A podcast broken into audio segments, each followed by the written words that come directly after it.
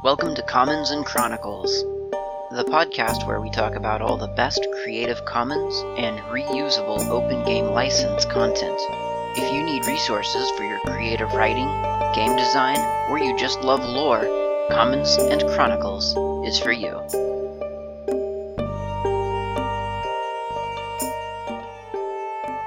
Norse Mythology, Part two. This is more Norse mythology, mythology put into the D and D alignment system. I didn't do this work. This is work from the Player's Handbook, fifth edition Dungeons and Dragons. It's on page two hundred ninety-nine in Appendix B. Bunch of different pantheons, both original to the D and D multiverse and also within our own real world. Celtic deities, Greek deities, Egyptian deities, which I've covered before, and Norse deities, which I'm covering right now. In the previous episode, we talked about Odin, the god of knowledge and war, Aegir and Ran, the god and goddess of the sea and storms, and their nine daughters, who um, who are the waves, Baldr, the god of beauty and poetry, Forseti, god of justice and law, and then Frey, the god of, or Freyr, uh, the god of fertility and the sun, and then Freya, the goddess of fertility and love, and also of, of magic, actually, but there's not really a mention of that here, so I guess they, I guess they're not concentrating on, on that so much in the D and D universe. In this this episode, we're going to start with Frigga. Frigga we kind of already talked about because Frigga and Freya actually get confused um, in later tales of of the goddesses in, in, in later epic poems. They get a little bit mixed together.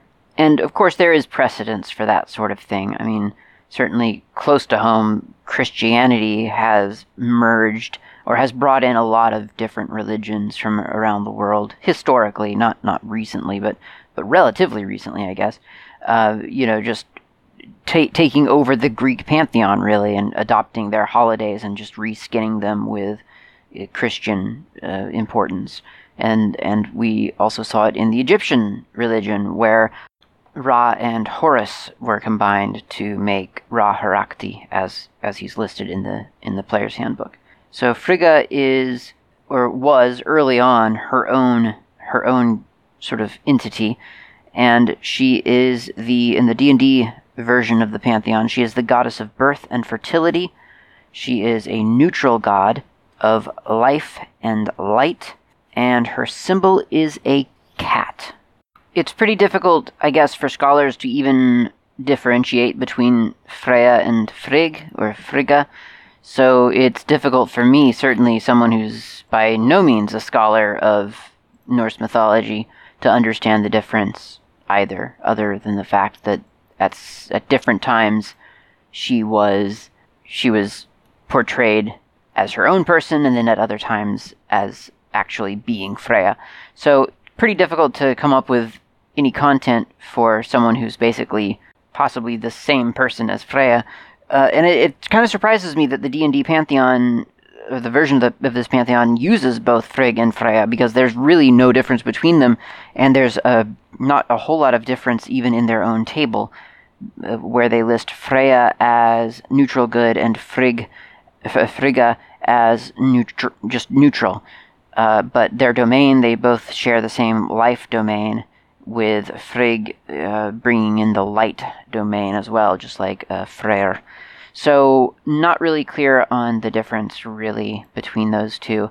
I will say that, well, again, the rest of the world isn't one hundred percent sure either, but I will say that different stories abound, and we've already covered one that was about Baldr, the second son of Odin, and Frigga, and how when Baldr started having dreams of his death, Frigga took the initiative to move against that, and went around to the entire uh, to everything on the in the world, and made it such that they could not kill. They, she cast a spell on things that they could not kill Baldr, uh, except m- mistletoe. She forgot. She she decided that that wasn't really le- lethal. Probably couldn't hurt him anyway, so who cares? Um, but so she's obviously protective and, you know, motherly, that sort of that sort of love, which is good. That's a good thing to have. But because she's also the same as Freya in in most surviving stories, she's also very um, she's very sexual as well. And there have been there there are many stories of how she has slept with lots and lots of gods and, and slaves and elves and just everybody, really, everyone she could get her hands on.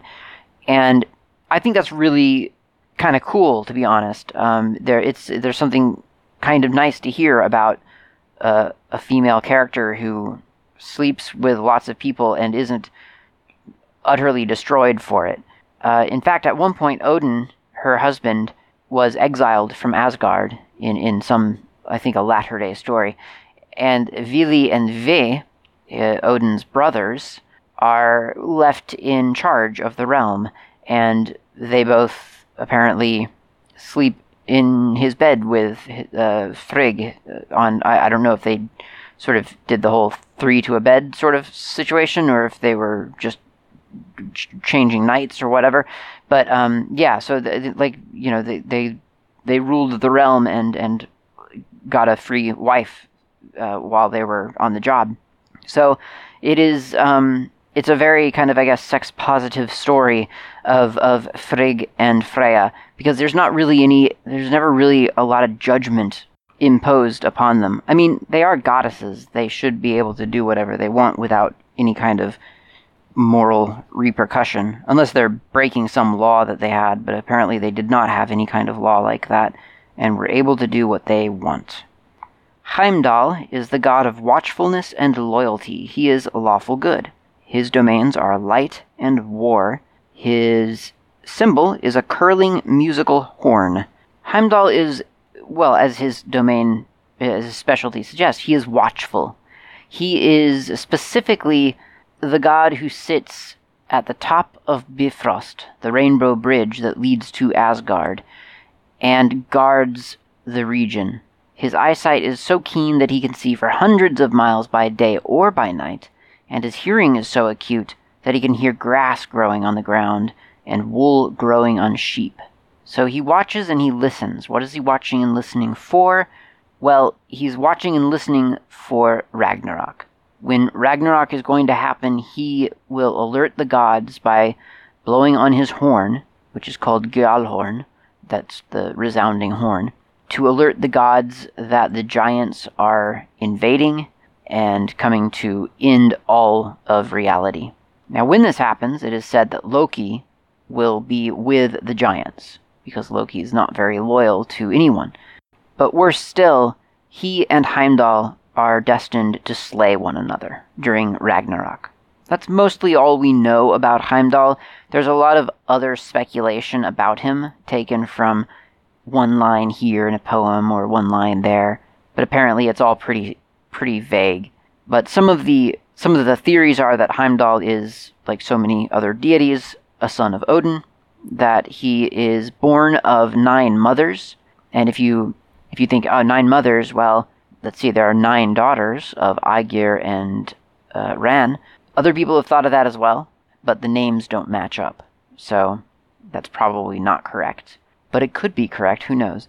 There are also nine worlds, so there's that, but w- we really don't know w- what the intent was there, what his history is. There's also an interesting passage in, in some poem out there somewhere where it says that his his ear is hidden Uh, beneath the world tree, Yggdrasil.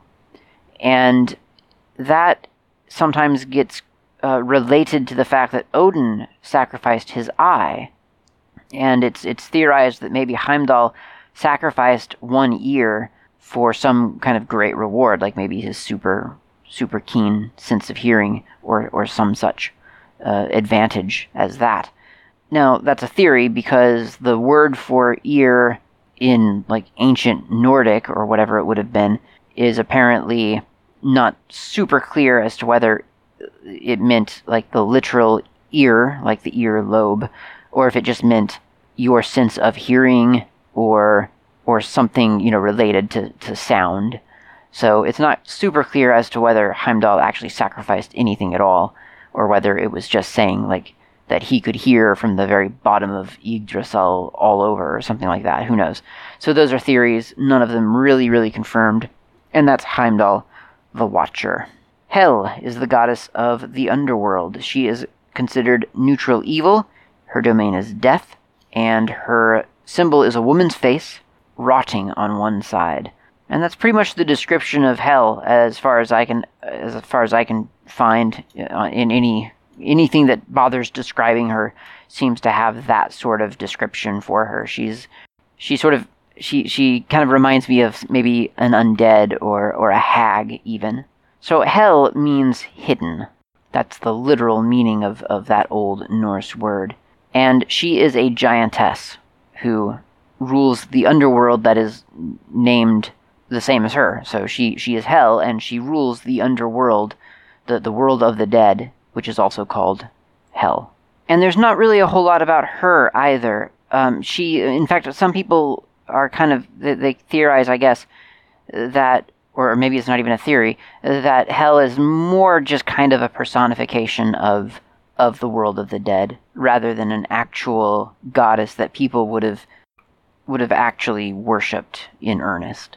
That said, there is a story that survives about her, but I've already kind of mentioned it already. It's the death of Baldr, and in this story, in the death of Baldr, she is she's the keeper of Baldr's dead body when when the other gods decide to ask for his body back, for, for him to be restored to life. And of course she she won't she won't do that unless everyone on the world like everyone in the world will will express that they love Baldr. If everyone expresses that they love Baldr, then she'll give him back. But if there's even just one person who doesn't love Baldr, then she won't give him back. And of course, Loki disguised himself as a grumpy old giantess and said, nope, I don't love Baldr, and so he spoiled everyone else's fun. And he was also the one who killed Baldr, really, in the first place, if you think about it. So anyway, um, Hel also is speculated sometimes, apparently by, by Snorri Sturluson, that she is the daughter of Loki and Uh, the giantess Angrboda. And th- this is again contested because it would make her the sister of the wolf Fenrir, who is going to kill Odin at Ragnarok, and the world serpent Jormungand, who is a little bit of a, a, a, a nemesis. Um, what's it? What's it called? I guess a nemesis um, of Thor. Thor doesn't doesn't get along so well with Jor- Jor- Jormungand all the time. So this would this would This would make for a a, a highly a highly uh, disreputable family, to say the least, and so it does tend to be contested that they all happen to be in the same family historically. And as I say, a lot of people seem to say that, that it's more as if though she's just kind of She that she that that the character Hel grew out of the world of Hel just because the world needed a face. It needed a, a personification. Next up, we have Hermod. Hermod is the god of trickery, or I'm sorry, he's the god of luck. His domain is trickery. His alignment is chaotic neutral, and his symbol is a winged scroll. Now, you might think that Loki would be the correct god of trickery in any respectable pantheon, and you might wonder who Hermod is. Hermod you've actually technically already heard about in the previous episode. You probably don't necessarily remember because it was, it was just mentioned very briefly, but Hermod is, surprise, a son of Odin, and he is the god who volunteered to mount Sleipnir, which is Odin's horse, and ride down the Uh, world tree down to Hel and ask Hel for the Hel, the, the goddess of Hel, uh, for the for for Baldr back after Baldr had, had died. Of course, Hermod ended up not being able to get Baldr's body back because the the test of whether everyone on the planet loved Baldr ultimately failed. Hermod gets a couple of other mentions here and there in a couple of different poems, but those poems seem rather unclear as to whether Hermod is a human, a great human warrior, or or the god. And either way, Hermod is, the, the name Hermod translates roughly to warrior, or fury of war, or excitement, wrath, and passion. It's a, it's a very emotional name. I frankly have no idea why he's listed as the god of trickery, or the, rather the god of luck, in the D and D pantheon. There is nothing in anything I've been able to find about luck and Hermod, and as I say, there he, he apparently is not mentioned often at all. So I think this might have been their freebie. They just needed a name for the chaotic neutral god of luck and threw him in there. I don't know why his symbol would be a winged scroll. I'm a little bit confused on this one, to be honest. Less confusing is the god of trickery, which is Loki. He is the god of thieves and trickery. He is chaotic evil. His domain is trickery, and his symbol is flame. Loki features heavily in a lot of the stories that I've come across, both in Neil Gaiman's book, Norse Mythology, and just in general. He seems to be as popular as as his reputation, really, which is a funny thing to say, but but I, I feel like a lot of people have at least heard of Loki. I mean, before the movies made him super popular. And by the movies, I mean the Marvel movies, the the ones about Thor and Loki.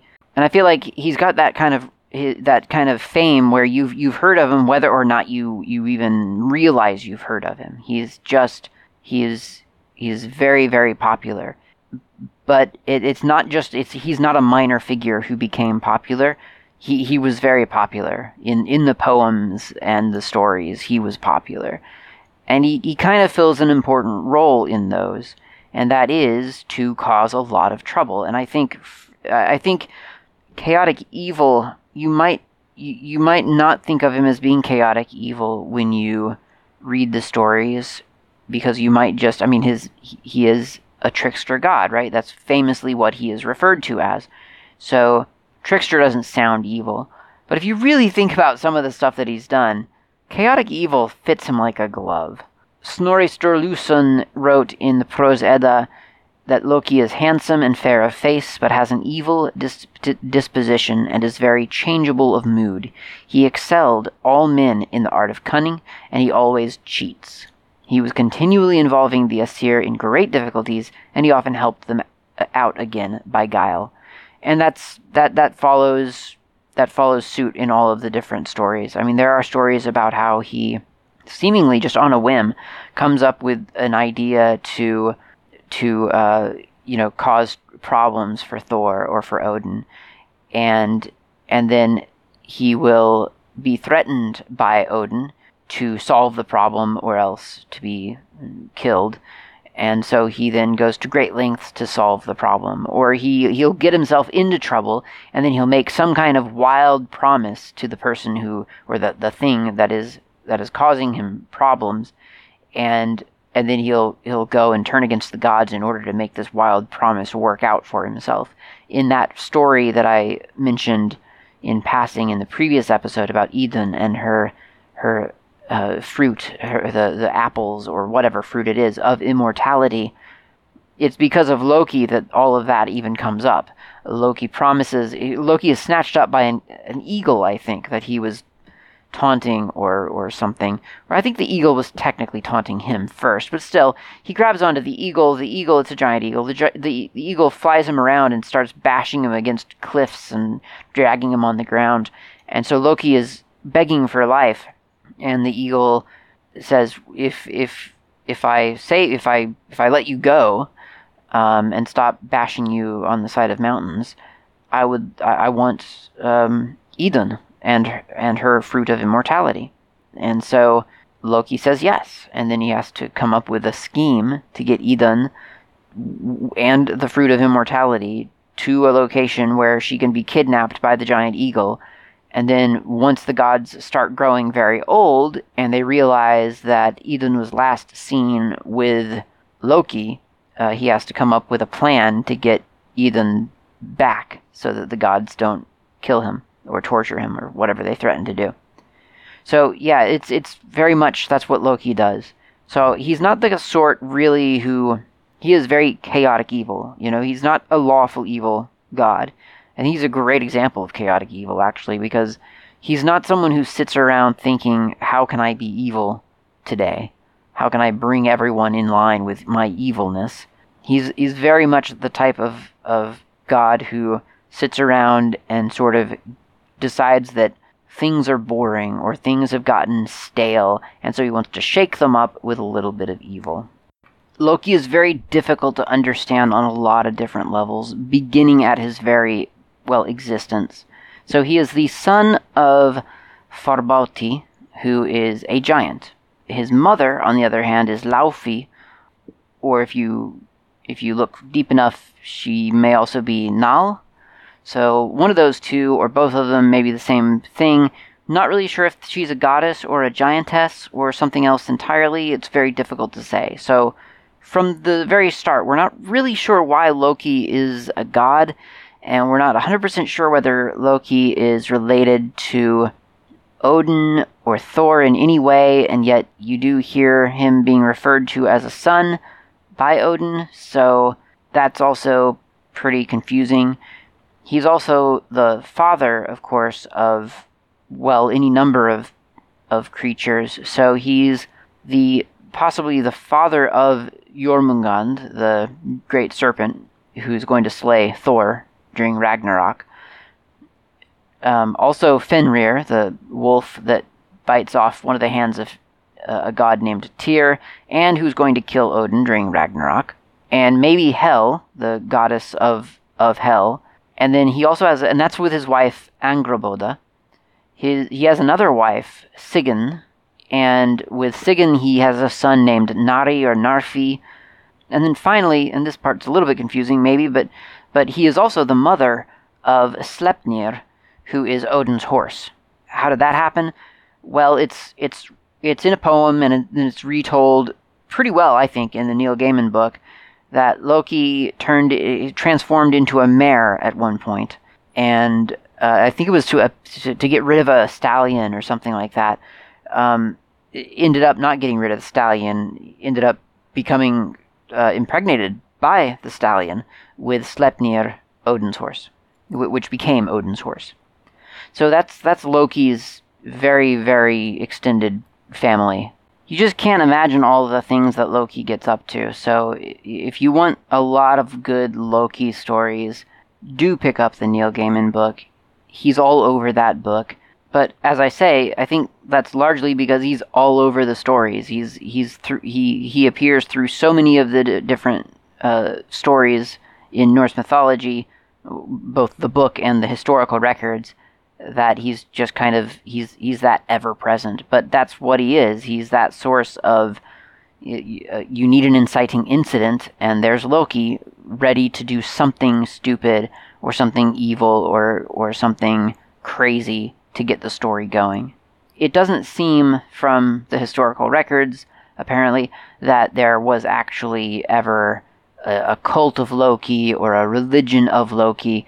He was, he was, I think, think or, or people think who know about this stuff, they say that Loki was was sort of a buffoon god. He was the the god who who you would never worship, but you could always blame for one thing or another. I think in the D and D world there would be definitely a cult of Loki.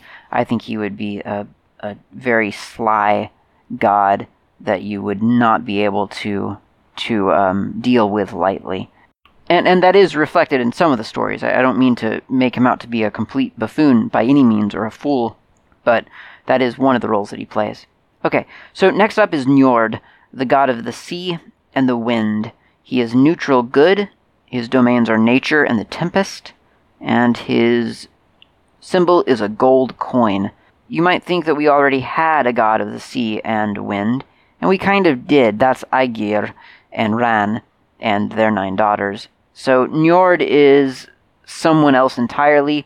Aegir was listed as neutral evil, although as I mentioned in the previous episode, I think that's probably more Ran than Aegir. And then Njord is neutral good. So that kind of gives you a little bit of a difference. I again, I think, if I may differ uh, with with this interpretation, I would have probably listed Ran as the as the the neutral evil god of sea and storms, and then listed Aegir himself as the god of sea and wind for neutral good. And I think I would have probably merged Njord and Aegir, personally, because Njord, he is really important, apparently, to to ancient Nordic religion. He was a, a, a significant god. And that's not surprising. I mean, we associate, I think, typically Nordic uh, culture with the sea because of the whole Viking thing. And, and I mean, certainly it must have been important anyway. So a god of the sea must have been an important god. And Njord was the benevolent god of the sea, whereas Aegir is, I mean, certainly he seems to be benevolent from what I've read.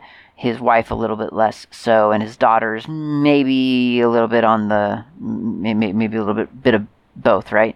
So Njord just comes across as benevolent. He he is a god. First of all, he's a Vanir, not an Aesir. So he's one of the more of the, you know, I think of the Vanir as druidic, essentially. I don't know if that's accurate or, you know, if that makes sense, but in the D and D world, I think we could safely make that association. The Vanir are kind of the druids in spirit, and and so he's, he's yeah, the keeper of the sea. He is a god of wealth and fertility and the ocean. He was important to the seafaring people of the time. He was widely worshipped, evidence suggests. People would, would say that, you know, would hope that you would become as rich as Njord. He was a very, uh, he, you know, he was, he was security, he was, he was wealth.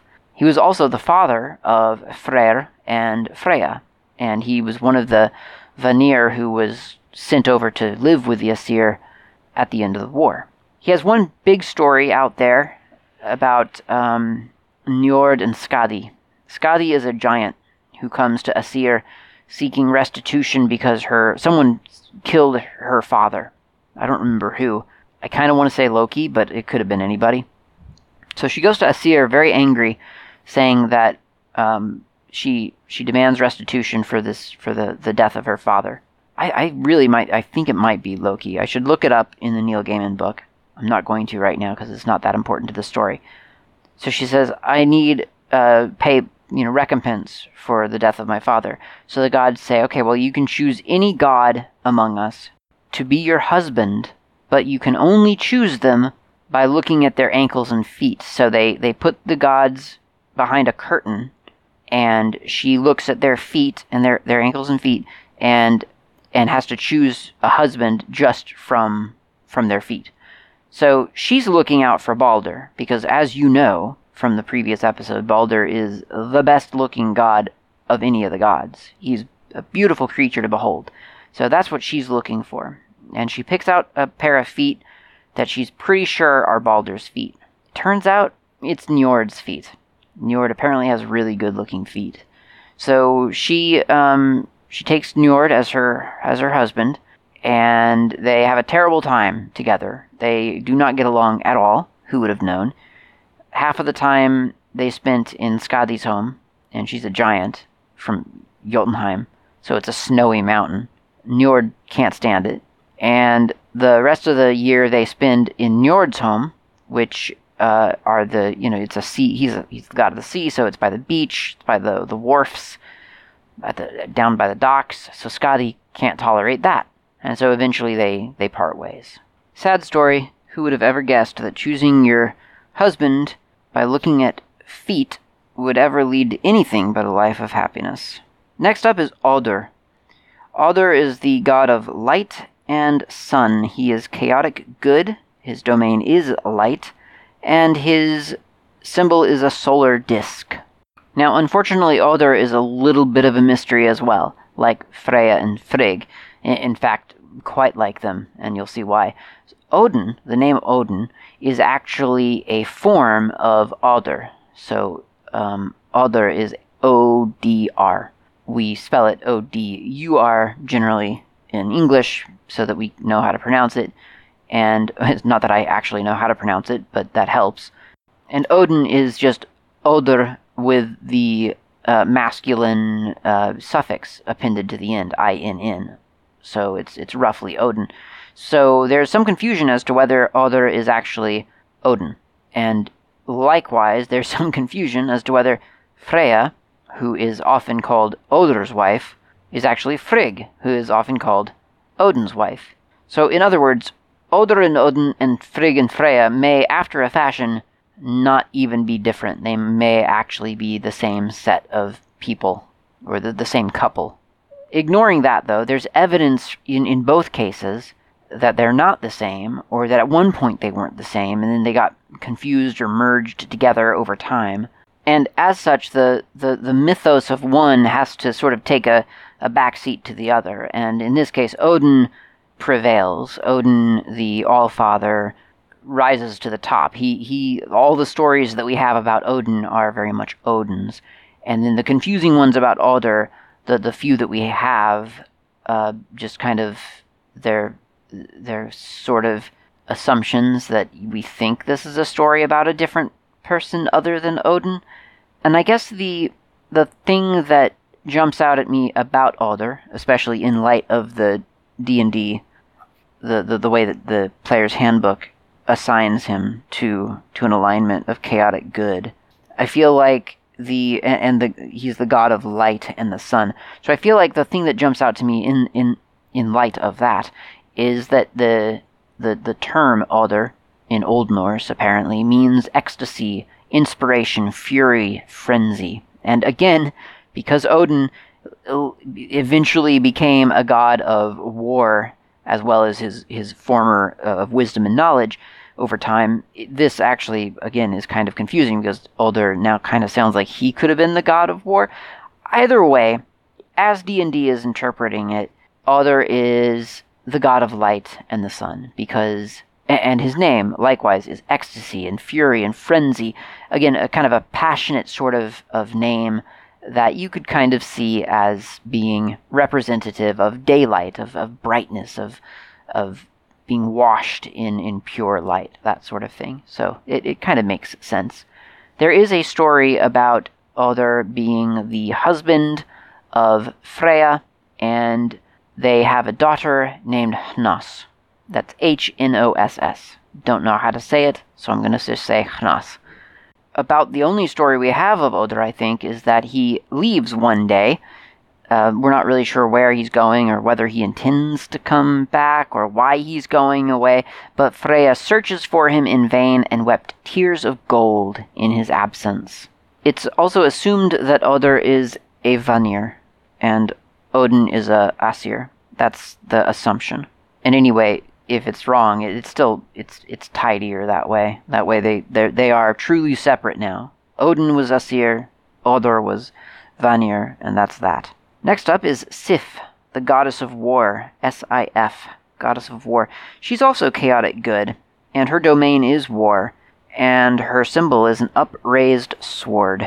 This is an interesting one because you don't really usually get a whole a whole lot of goddesses of war who are chaotic good, and it's kind of interesting to choose her as a chaotic good god because it does fit. It fits the description. She is the Sif is the um, the wife of Thor, and she's known for having beautiful golden hair, which Loki one day cuts cuts all of it, like leaving her basically bald. She's not too happy about it. Thor is furious and threatens to kill Loki, as most gods do at one point in their lives. And Loki has to go and, and find a replacement for for Sif's hair, and that leads to a whole other a whole other story, which eventually ends up, I think, in the creation of Thor's famous hammer, if I'm recalling correctly. I could be wrong about that, but I, I believe that's correct. And again, if you want to find out for yourself, go read the Neil Gaiman book. It's actually quite good and has lots of information, um, lots of tri- trivia trivia information like this. So anyway, Sif has nothing to do with war, is is what I was going to get to. She She's not a goddess of war um, canonically. She's just the the wife of Thor, and that's almost all we know to the to, in this day and age about her. But apparently Thor and Sif both, at one point, were were regarded as pretty important gods to worship uh, for... for for farmers who wanted good crops and things like that, like abundant abundant harvest, that sort of thing. And part of that is, is wrapped up in kind of the idea of of the divine and the mundane becoming united in some way. So, for instance, a sky god and an earth goddess. And so for, for Thor, the sky, uh, a god of the sky, uh, that's kind of his domain. And then and then Sif, a, a goddess who who may or may not, you know, who, whose hair may represent flowing grain and that sort of thing. For them to to to, to come together in a in a union, in a marriage, is a very significant thing. So that would have made their religion quite important in in a lot of sort of different emotional ways, like people really wanting the sky and the ground and the earth from which they feed to get along really well. You know, rain just the right amount, not rain just the right amount, and so on. Have lots of sun, not too much sun, that sort of thing. So it's an important thing in ancient religion, I, I guess, apparently. That's what I'm told, that's what I've read. And and their union is representative of that, making them an important couple, making their their religion Uh, significant, really significant back, way, way back in those old days. As I said, none of this relates in any way, really, to war, and so it's kind of confusing that Wizards of the Coast would assign her to that role, the goddess of war. And yet, at the same time, I kind of like it, because I feel like being the wife of Thor, and Thor having a great hammer and lots of strength, I could kind of see her being... Uh, being being able to hold her own. And if Thor is good, which he is, she's also good. And for her to just sort of be rallying for the little guys is kind of comforting and kind of cool. And you can really see a paladin making her the object of, of worship. Because if if she represents abundance in any way, which apparently she did, then it kind of makes sense for it to be kind of a defensive war type of, of goddess, someone who brings strength to your troops, that sort of thing. So it's it's a stretch, and it doesn't really work, but if we need a name for a good goddess of war, Sif seems like a good one to use. Next up we have Skadi, who is the god of earth and mountains. Neutral god, domain is nature, and the symbol is a mountain peak. Now, we've already talked about Skadi, and you may or may not remember that Skadi is neither a god or a male. Skadi is actually a female giantess who whose father is killed, and who goes to uh, Asgard and demands that she be given a a husband. She is, um, she's a pretty famous giant for that reason. She's also, she, she famously lived in the highest reaches of mountains where the snow never melted. She's a huntress. She's got a bow, snowshoes, and skis. These are things that she had, she was known for. She was, like, she was a winter goddess, really. She was, she was a fierce winter huntress and a symbol of surviving the harsh winter.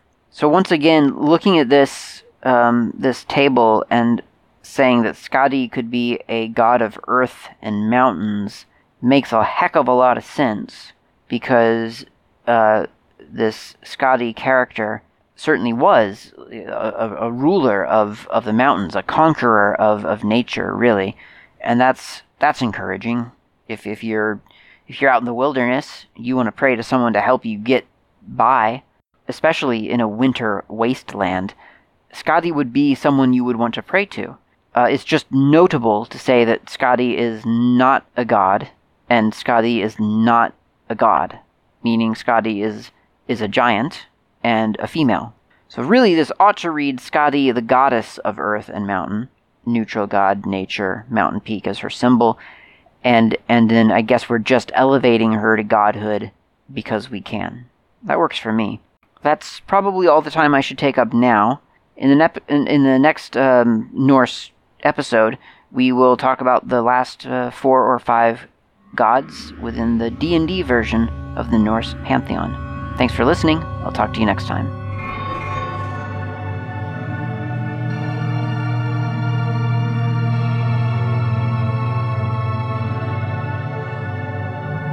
That's it for this week's episode. Thank you very much for listening. My name is Klaatu. You can reach me uh, via email at klaatu at member dot f s f dot org. You can also usually catch me in I R C as Not Klaatu. I'm on the Freenode Network. Thank you very much for listening, and I'll talk to you next time.